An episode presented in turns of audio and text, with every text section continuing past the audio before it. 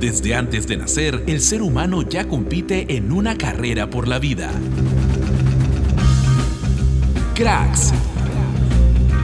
Solo ganadores.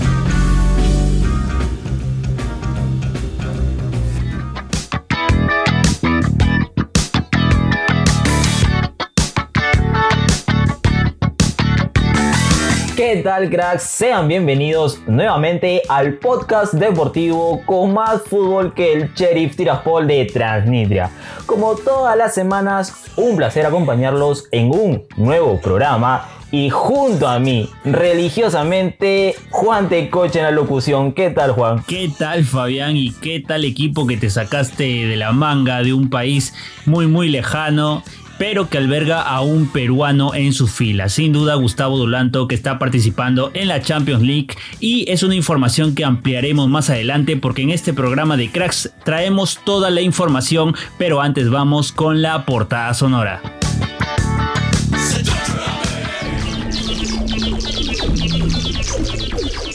Esta es la portada sonora en Cracks.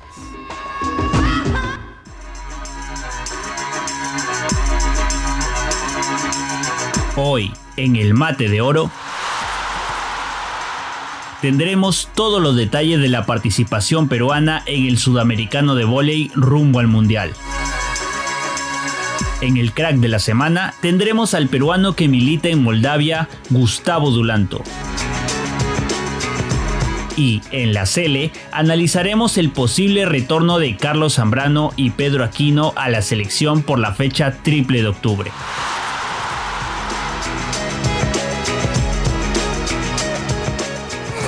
Porque el pitazo final lo pone cracks, solo ganadores.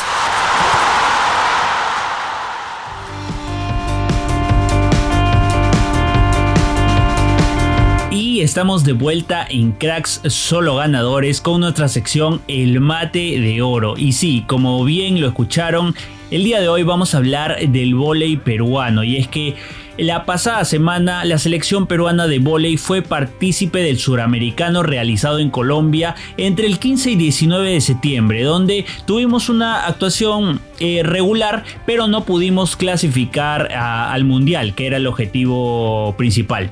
Claro, eh, lamentable la no clasificación, pero muy aplaudido la participación de la selección eh, peruana que tuvo la oportunidad de participar en esto, en este torneo, a pesar de las circunstancias que venían eh, aconteciendo. Ya lo hablábamos en programas pasados que tenían una deuda que amenazaba a la Federación Peruana de Voley, pero que no eh, trascendió como lo esperábamos, gracias a Dios. Y tras ello eh, surgieron algunas bajas como de algunas jugadoras tales Carla Ortiz, la popular Cotito, Gina López, Zoila La Rosa y la inigualable la capitana Ángela Leiva. Claro, unas bajas muy importantes y que seguramente pesaron al momento de disputar estos partidos en el suramericano. Y estas seleccionadas que fueron eh, dirigidas por el actual DT Francisco Hervás, eh, como apodo Paco, eh, lograron aunque sea dos triunfos importantes que fue uno ante la selección chilena y otro ante la selección local, la organizadora, que es la selección cafetera, Colombia. Perú no empezó muy bien, no perdió contra Brasil 3 a 0 se pudo eh, levantar de esta derrota gracias a una victoria ante una Colombia que quizás salió muy confiada al campo. En contra Argentina perdió nuevamente 3 a 0 y luego pudo remontar con Chile en su última jornada donde pudo ganar eh, por 3 a 0 igual. Una selección chilena bastante delucida y que en, las en los últimos años no viene ofreciendo un buen juego en cuanto a vóley. Claro, y como dato es que la selección chilena no pudo ganar ni un solo set en todo lo que aconteció este, este torneo. Pero adentrándonos de nuevo en la selección, tal y como lo mencionas, eh, la participación de, la selección peruana fue una montaña rusa de, emociones. Empezábamos perdiendo, luego eh, en un partido muy ajustado lo ganábamos, luego una derrota y por último una victoria. Pero a pesar de los partidos ganados no fue suficiente, la selección peruana quedó en un cuarto lugar eh, de cinco equipos, pero solamente los dos primeros eran los, los clasificados al Mundial de Voley, tales como fueron Brasil y Colombia nada más. Claro, y a pesar de esta derrota, eh, nos dejaron buenas sensaciones algunas jugadoras, en especial Brenda Lobatón, que dejó al público muy sorprendido por su gran habilidad, dejando de lado su pequeña estatura que para en muchos casos puede ser un factor importante, pero esta vez lo hizo parecer algo bastante diminuto. Una tremenda jugadora esta seleccionada proveniente de Alianza Lima, ¿no? Claro, y es que como dicen, lo mejor viene en frascos pequeños. Y hablando de pequeños, no olvidemos que la selección femenina de la sub-18 también viene participando eh, en una competición eh, importante, tal como lo es el Mundial de Voleibol, que se, viene realizando en México. Eh, la selección peruana de la sub-18 se encuentra en el grupo B, donde tendrá que competir punto a punto contra los equipos de Egipto, Turquía, Italia y República Dominicana. Y el día eh, de hoy sumaron sus tres primeros puntos frente al triunfo que tuvo con Egipto por 3 set a 1. Claro, esta es una buenísima noticia que aunque sea la selección sub-18 esté participando a nivel internacional y en un mundial, obviamente que seguro nos van a representar con todo el corazón, con, toda esa garra que le caracteriza a cualquier selección peruana. Esperemos que le vaya bastante bien y que se solucionen todos estos problemas internos eh, que vienen acusando ¿no? a la Federación Peruana y que limitan el desarrollo de las chicas para que se puedan desenvolver eh, como mejor pueden y así poder volver a esas épocas doradas que tuvo el vóley peruano alguna vez.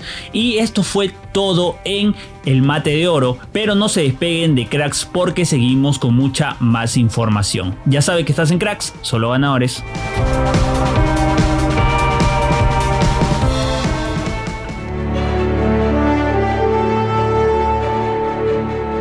El dato cracks.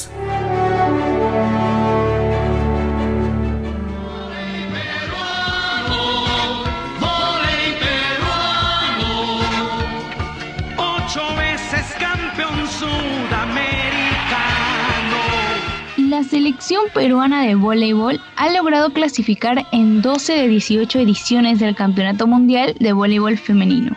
La última vez que fuimos a un mundial fue en el 2010.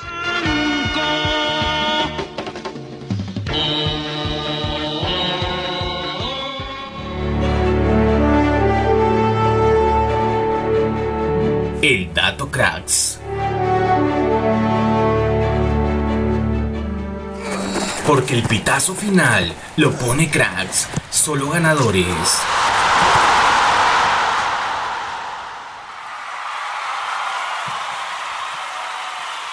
El crack de la semana, Gustavo Dulanto.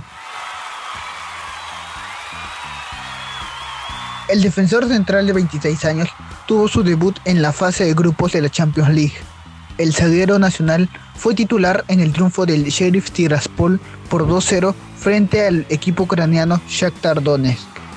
Durante el partido, Dulanto se mostró seguro y con confianza a la hora de las coberturas y los cierres. Además, se animó a construir el ataque de su equipo desde la defensa. Por eso, el crack de la semana es Gustavo Dulanto.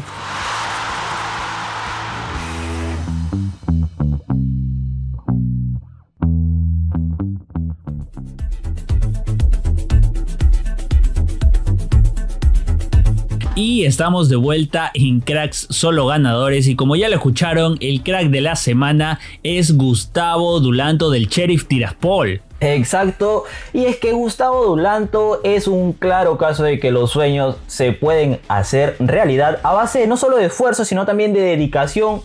Y es que el defensa peruano eh, viene triunfando en Europa, tal y como lo dices. Claro, y una interesante anécdota es que mucho se recuerda su blooper eh, con Real Garcilaso por ahí en la fase previa de, la Libertadores en un partido internacional donde se jugaban mucho, se jugaban la clasificación a la fase de grupos y lastimosamente tuvo un, blooper ahí que terminó en un gol en contra de su equipo, lo cual le costaron muchas críticas y a partir de eso eh, solo quedó remar y ir de abajo hacia arriba. Claro, y es que un resbalón le costó la no clasificación eh, al Real Garcilaso hoy Cusco Fútbol Club.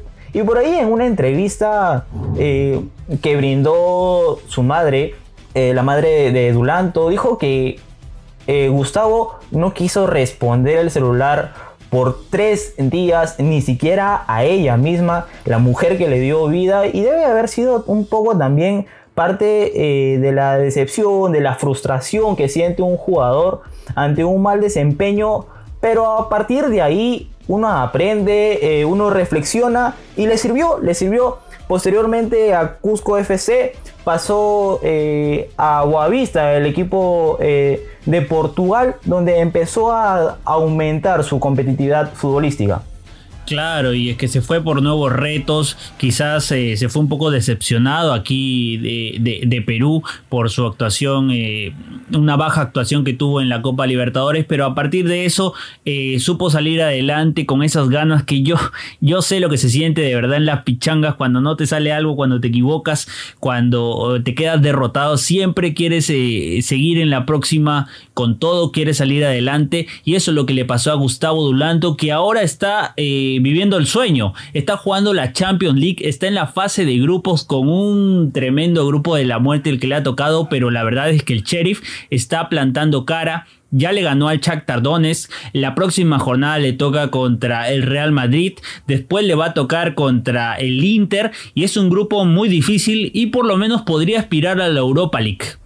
Claro, y es que muy pocos jugadores eh, pueden alzar el pecho y decir, debuté con gol en Europa, debuté con gol en el Sheriff Tiraspol y hoy estoy triunfando en la Champions League. Claro, un ejemplo de superación, Gustavo Dulanto. Esperemos que le vaya muy bien en la Champions y en todos los retos que pueda enfrentar. Y ojalá lo llamen a la selección en un futuro eh, muy próximo. Y esto fue todo en el crack de la semana, pero aún no te despegues del programa porque seguimos con mucha más información en la Cele. Ya sabes que estás en cracks, solo ganadores.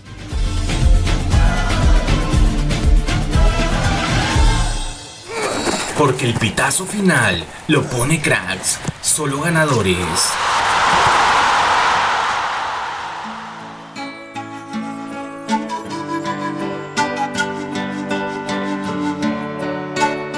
Continuamos aquí en Cracks Solo Ganadores con la sección favorita de nuestro público oyente, la Cele.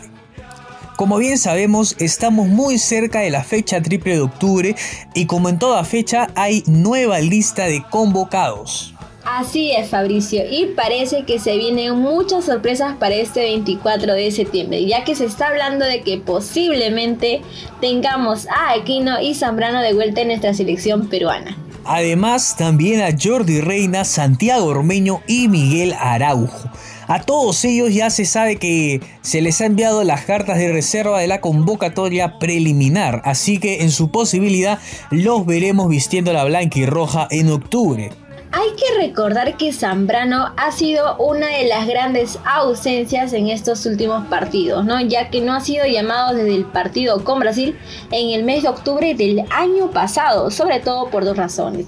La primera es que tuvo una tarjeta roja en ese encuentro y la segunda es que lo suspendieron por tres fechas. Desde ese momento, Gareca ya no lo llama, ya no se encuentra en el radar del Tigre. Sin embargo, actualmente como la defensa no está tan bien que digamos la está perdiendo muy fácil, su nombre de Zambrano vuelve a resurgir y tal vez lo volvamos a ver. Y después tenemos a nuestro queridísimo Pedro Aquino, que sin duda alguna fue también una sorpresa que no estuviera convocado para la fecha triple de septiembre. Y creo que esta vez ya es algo confirmado, ya que si Tapia recibe una tarjeta amarilla ante Chile, lo perdemos para el próximo partido, ¿no? Por otro lado, la vuelta de Jordi Reina es gracias a su presencia en la MLS. ¿ah? Sin embargo, no muchos hinchas han recibido de alguna manera su presencia. Ahora, también estuvieron muy en desacuerdo por la no inclusión de Gustavo Dulanto. Dulanto es un defensa clave.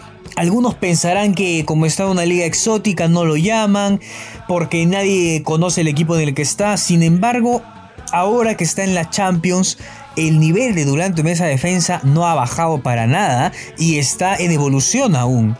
Justo eso quería comentar también. Dulanto es líder de defensa y actualmente en esa área estamos decayendo.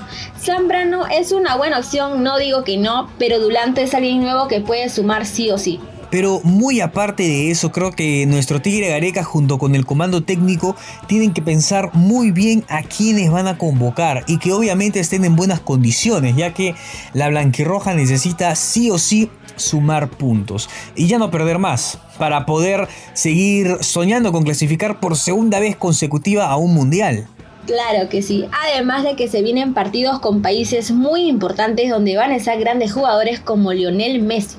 Y también se nos viene el clásico del Pacífico, un encuentro súper aguerrido donde lamentablemente no vamos a poder contar con André Carrillo debido a una lesión que ha tenido, una fractura en la espalda, lo cual lo ha dejado de baja por cuatro semanas, es decir, no estará presente en la fecha triple de octubre. Y eso déjame comentarte Fabricio que viene a ser una pérdida muy importante para nuestra selección, ¿no? Y justo en estos momentos, ya que era uno de nuestros mejores jugadores. Y es por ello que ahora más que nunca el equipo peruano tiene que saber cubrir bien esa área que Carrillo deja, ¿no? y cubrir su posición de la culebra es algo complicado. ¿ah? En su posibilidad, Gareca puede optar por jugar con un 4-4-2, es decir, con dos delanteros al ataque, y a Cueva lo tiraría como extremo. Ahora que hemos visto que el Tigre ha, pensado en más delanteros para esta convocatoria, por ejemplo, Ormeño, Ruidías, Reina, Guerrero y Lapadula, ¿no? La opción de doble punta no suena tan descabellada. Pero volviendo al tema de la posible convocatoria de Zambrano y Aquino, ellos son dos factores muy vitales. Zambrano siendo bat central y Aquino un volante defensivo, nos ayudaría justamente en el área de defensa que ha estado tambaleando un poco últimamente. Así es, necesitamos reforzar la defensa, sobre todo ahora que tenemos a muchos jugadores en capilla. Como lo dijimos, no hay lugar para el error. Pero hasta aquí llegó su sección favorita, la Cele. No olviden que la próxima semana volvemos con muchas más noticias para ustedes. Y no olviden seguir a Radio UPN para no perderte ningún episodio de este tu programa favorito. Dale corazón y comparte el podcast para que la familia pueda seguir creciendo. Recuerda que estuviste escuchando Cracks solo ganadores por Radio UPN. Conecta contigo. Chao, chao.